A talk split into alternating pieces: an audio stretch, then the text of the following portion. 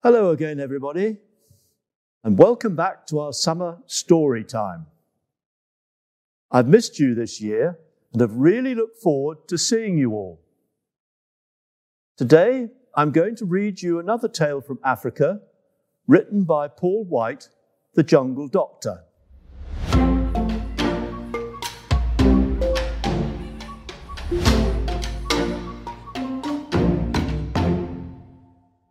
Beautiful, said the antelope. Uh, there's no place quite like it, mumbled Boohoo, the hippo. You're both right, said Twiga, the giraffe. Elephant made it specially for us because we are his best friends. Just then, they heard a plop. A pedal landed in the middle of the pool, and Koko the monkey strode into view. Koko picked up a paw of pebbles and tossed them into the cool pool. She liked the plopping noises and splashing sounds they made in the water. She giggled as the clouds of mud rose up slowly from the bottom of the pool. Then she let out a yelp. Ah! As a very large mouth closed round her tail and dragged her away from the water. Boohoo said in a muffled voice, Up it, monkey. That's Tembo, the elephant's cool pool. And he dragged her back before opening his great lips. Koko tweaked out her tail. You big, brutal, bumbling beast, she shouted.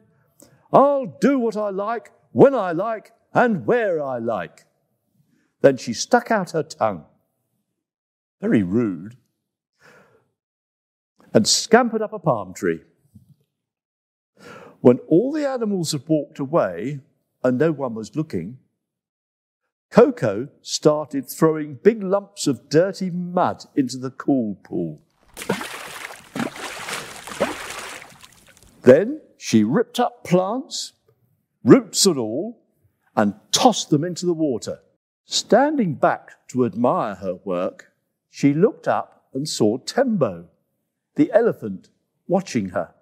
With a gasp, she shot up the nearest tree, leapt from branch to branch until she could go no further. A few days later, it was Koko's birthday. Happy birthday, said Twiga. Koko jumped onto Twiga's neck and said, Today's my birthday, but I have two every year, you know. Helps me grow up faster. Twiga smiled. I just came to tell you the elephant wants to see you. Koko gulped, jumped down, and scampered away. Under the umbrella tree, she met Antelope. Wedged between his horns was a yummy yellow jungle fruit. Happy birthday, Koko. Here's a present for you. Koko snatched the present and started eating it right away. And then she mumbled, Birthdays are great, you know. I have three every year. Antelope laughed and then added, uh, By the way, uh, Elephant would like to see you. Oh, why does he want to see me? Asked Koko. He wants to give you a present, replied the antelope, but I really don't think you deserve it, not after what you did to his beautiful, cool pool. I, I, I, I, I didn't, stammered Koko, before remembering the elephant had seen her. She walked away, feeling very embarrassed. This wasn't such a happy birthday after all. Then she met Hippo. He smiled. Koko, I've brought you a birthday present. This lovely watermelon here in my mouth. Oh, thank you, Boohoo. I love watermelons. I think I need four birthdays every year now, said Koko. Hippo lipped his lips. We hippos can't carry very much, you know, so I um, popped it into my mouth and forgot to stop chewing. But really delicious it was. You ate my melon? shouted Koko. Uh, yes, um, really irresistible. But it's the thought that counts, isn't it? said Boohoo. Oh, uh, by the way, Elephant would like to see you. Koko made a face at Hippo and ran away. Hippo shook his head. She really didn't deserve that melon. So selfish. Koko trotted round the corner and stopped short. There was Tembo, the great elephant, standing in her way. Koko froze to the spot and her mouth went dry. Thoughts of a muddy, messy pool with plants floating on the surface filled her mind. Uh, happy birthday, Koko, bellowed Tembo. I have a present for you. These lovely bananas. Your favourite, what? Oh, thank you, cried Koko with some tears welling in her eyes. I don't deserve your present, uh, not after the mess I made of your beautiful pool. Tembo said, But this is my gift to you, because I love you. When I saw you were sorry, I forgave you. Anyhow, I had picked these bananas for you long before that, what? Koko was feeling very small and sorry. Thank you, Tembo. She looked at the bananas. The bunch was bigger than she was. Uh, thank you very much. Uh, I shall go back to the pond uh, and clear it all up. The elephant's eyes were smiling. As Koko stared at the ground and whispered, I don't deserve any presents. I don't deserve anything. I'm sorry.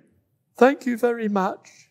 She looked up and smiled, picked up the bananas, and then had an idea.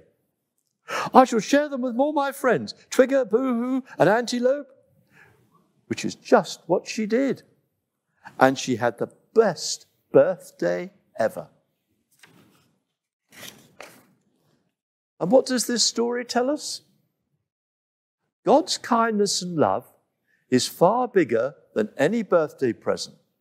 It's the greatest gift of all when He sent Jesus to be our Savior.